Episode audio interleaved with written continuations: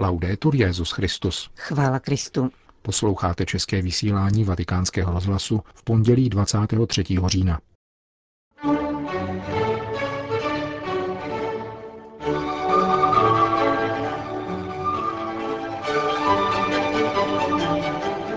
Musíme být bohatí, ale jenom v Bohu, kázal papež František v kapli domu svaté Marty.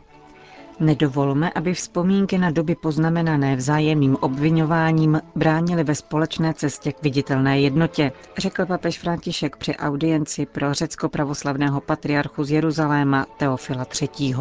Vědění a moudrost musí kráčet pospolu, připomněl papež František 30 člené delegaci z Univerzity Tel Avivu. Od mikrofonu přejí nerušený poslech Milan Glázer a Johana Bronková. Zprávy vatikánského rozhlasu. Vatikán. V době tolika kalamit a nespravedlností, o nichž informují média, pozvedněme úpěnlivou modlitbu k Bohu, ať obrátí srdce lidí, aby poznali pána a neklanili se bůžkovi peněz. Kázal dnes papež František při raním svaté v kapli domu svaté Marty. Dnešní evangelium podává podobenství o člověku bohatém na peníze, které jsou jeho bůžkem a ukazuje, že lpět na pozemských dobrech je marnost, zatímco pravým pokladem je vztah k pánu. Onen boháč, kterému se na poli hojně urodilo, se nezastaví, ale myslí na rozšíření svých stodol, sní o dlouhém životě a hromadění majetku až do omrzení. Nikdy není nasycen a stává se součástí proudu vyhroceného konzumismu, komentoval papež.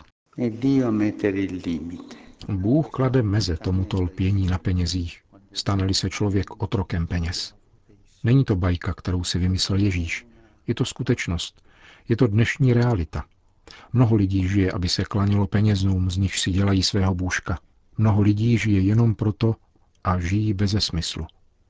Tak to dopadá s tím, kdo si hromadí poklady, říká pán, ale není bohatý před Bohem. Nevědí, co znamená být bohatý před Bohem. Římský biskup pak zmínil obdobnou epizodu, která se udála před lety v Argentíně. V jiné diecézi, jak často označuje Buenos Aires, kde si jeden podnikatel, ačkoliv věděl, že je vážně nemocen, umanul zakoupit luxusní vilu, aniž by přemýšlel o tom, že zanedlouho stane před Bohem. I dnes existují lidé hladovějící po penězích a pozemských statcích. Mají nadbytek, ale tváří v tvář dětem, kterým chybějí léky, škola a jsou opuštěny, lze mluvit o idolatrii, která zabíjí a produkuje lidské oběti. Neváhal říci papež. Tato idolatrie působí smrt mnoha lidem. Pomysleme jen na jeden případ. 200 tisíc dětí Rohingů v uprchlických táborech. Je tam 800 tisíc lidí, z nich 200 tisíc tvoří děti. Stěží dostanou najíst, jsou podvyživené, bez léků. Také dnes se to děje. Není to něco, co pán říká o tamté době. Nikoli. Dnes. A naše modlitba musí být silná. Pane, prosím, dotkni se srdcí lidí, kteří se klanějí bůžku peněz. Dotkni se i mého srdce, abych do toho neupadl a abych dovedl vidět. Dalším důsledkem chamtivosti, pokračoval Petrův nástupce, je válka, včetně té, tak říkajíc, rodinné. Všichni víme, co se děje, když jde o dědictví. Rodiny se rozdělí a vzájemně se nenávidí. Pán mluví v závěru s jemným důrazem o obohacování před Bohem. To je jediná cesta. Bohatství, ale v Bohu. A není to pohrdání penězmi. Nikoli. Jde o chamtivost, jak říká. Chamtivost a život lpící na penězích. Ano, naše modlitba musí být silná, končil papež své ranní kázání v domě svaté Marty, abychom měli pevný základ svojí existence v Bohu. Vatikán. Papež František přijal řeckého pravoslavného patriarchu Jeruzaléma, Teofila III. Dnešní setkání bylo už třetí v pořadí. Svatý otec se s Teofilem III. setkal při své pouti do svaté země v květnu roku 2014 a o měsíc později pak při modlitbě za mír ve vatikánských zahradách. Petrův nástupce vyjádřil vděčnost za restaurační práce provedené v edikule prázdného hrobu, kterou během své návštěvy Jeruzaléma navštívil právě v doprovodu patriarchy Teofila a ocenil také spolupráci tohoto patriarchátu s arménským patriarchátem a františkánskou kustodií svaté země na obnově baziliky narození páně. Toto setkání mi nabízí příležitost, abych opět vyjádřil svou blízkost všem těm, kdo trpí konflikty, které po dlouhá desetiletí sužují svatou zemi. Nejistá situace a nepochopení mezi stranami konfliktu nepřestávají ohrožovat bezpečnost, omezovat základní lidská práva a působit, že se mnozí rozhodují opustit svou zemi – Vzývám proto boží pomoc a žádám všechny zainteresované strany, aby znásobili své úsilí k nastolení podmínek pro trvalý mír, založený na spravedlnosti a uznání práv všech. S tímto zřetelem je nutné vytrvale odmítat veškeré užívání násilí, diskriminaci všeho druhu a každý projev netolerance namířený proti lidem nebo židovským, křesťanským či muslimským místům kultu. Svaté město, jehož status quo je třeba hájit a zachovávat, by mělo být místem, kde všichni mohou žít v míru. V opačném případě bude pro všechny do nekonečna pokračovat spirála utrpení. Papež František pozdravuje všechny křesťany žijící ve svaté zemi a vyjadřuje přání, aby byli uznáváni jako integrální součást společnosti a plnoprávní občané. Jak poznamenal, jejich úsilí o společné dobro, smíření a svornost bude tím účinnější, čím lépe dokáží církve v tomto regionu postupovat společně. Jejich spolupráce je obzvláště důležitá v oblasti podpory rodin a mladých křesťanů, aby nebyli nuceni emigrovat.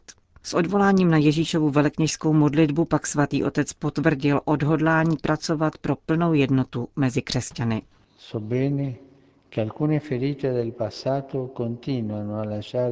Dobře vím, že některé rány minulosti nadále poznamenávají paměť mnohých. Není možné změnit běh dějin. Přesto však, aniž bychom zapomínali na velké nedostatky lásky, k nímž došlo v minulých staletích, obraťme společně pohled k budoucnosti plného smíření a bratrského společenství a přičiňme se k ní již teď, jak si to přeje pán. Kdybychom tak neučinili, spočívala by na nás těžká vina, Znamenalo by to neuposlechnout naléhavé Kristovy výzvy a znamení času, která duch rozsévá na cestě církve. Vedení tímto duchem nedovolme, aby vzpomínky na doby poznamenané vzájemným mlčením či vzájemným obvinováním, obtíže přítomné chvíle a nejistoty budoucnosti bránili ve společné cestě směrem k viditelné jednotě, ve společné modlitbě a v práci, při hlásání evangelia a službě těm, kteří jsou potřební. Jak dodal svatý otec, znamením naděje je také teologický dialog mezi katolíky a pravoslavnými, na němž se řecký ortodoxní patriarchát aktivně a konstruktivně podílí. V závěru své promluvy k patriarchu Teofilovi III. papež zdraví všechny křesťany svaté země i příslušníky jiných velkých náboženství a vyjadřuje přání, aby brzy nadešel den, který přinese pevný a trvalý mír. Vyprošujte Jeruzalému pokoj, kež v klidu žijí ti, kdo tě milují. Pro své bratry, pro své druhy vyhlašuji, budiš v tobě pokoj. Končil papež František slovy 122. žalmu.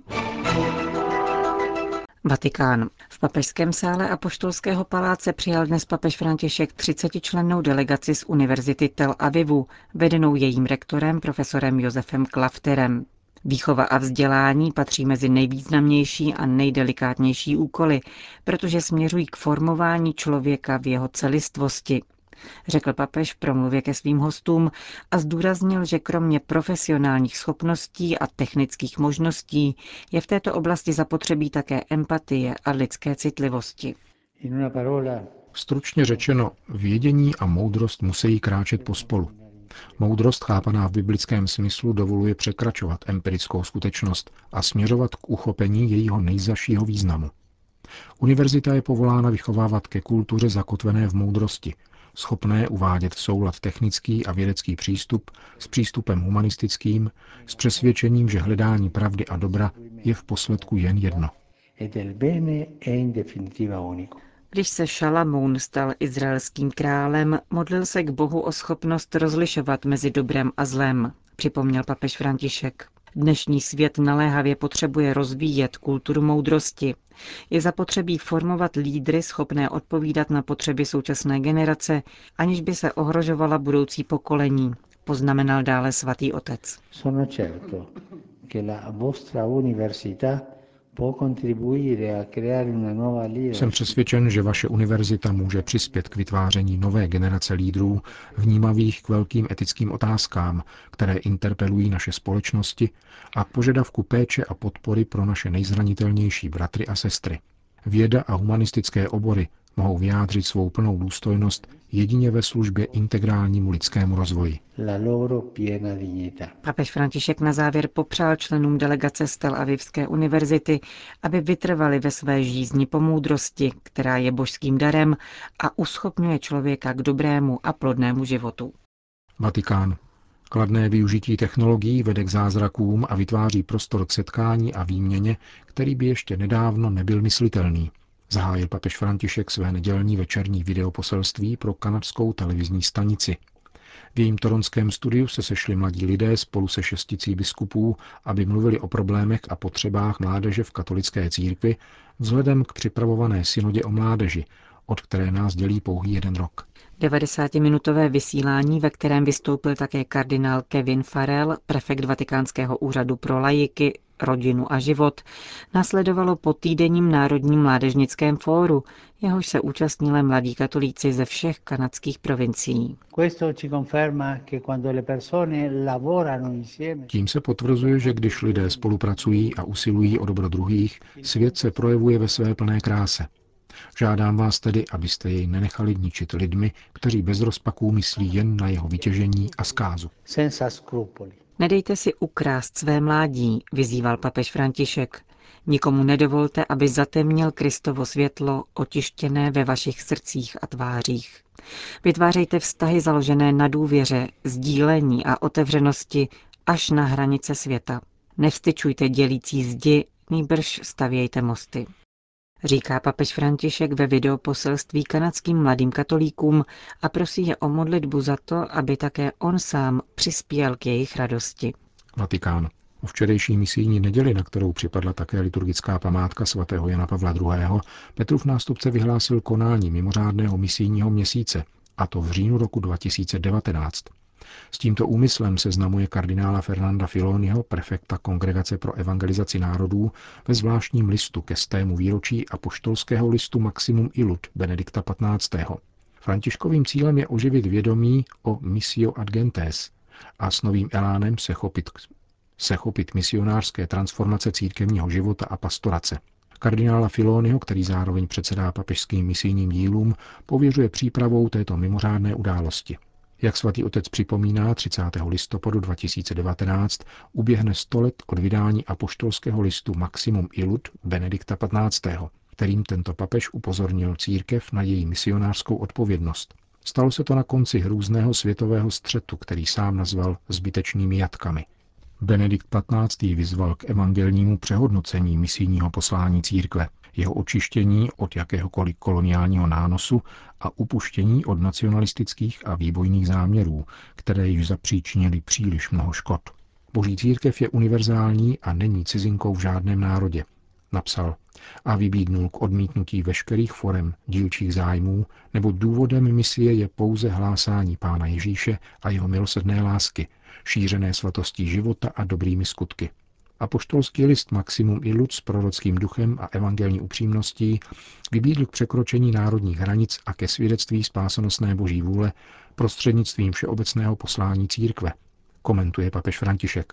Jeho blížící se z té výročí vydání by mělo podnítit k překonání církevní introverze, sebevstažné uzavřenosti v rámci bezpečných hranic, pastoračního pesimismu a neplodného stezku po minulosti, a naopak nás otevřít radosti a stále novosti Evangelia – také v naší době, kterou sužuje válka a na níž se líčí past smutného zdůrazňování rozdílů a vyvolávání střetů, by totiž radostná zvěst o tom, že Ježíš přemohl hřích, život porazil smrt a láska zvítězila nad strachem, měla být na dosah každému člověku, aby šířila důvěru a naději. Končíme české vysílání vatikánského rozhlasu. Chvála Kristu. Laudetur Jezus Christus.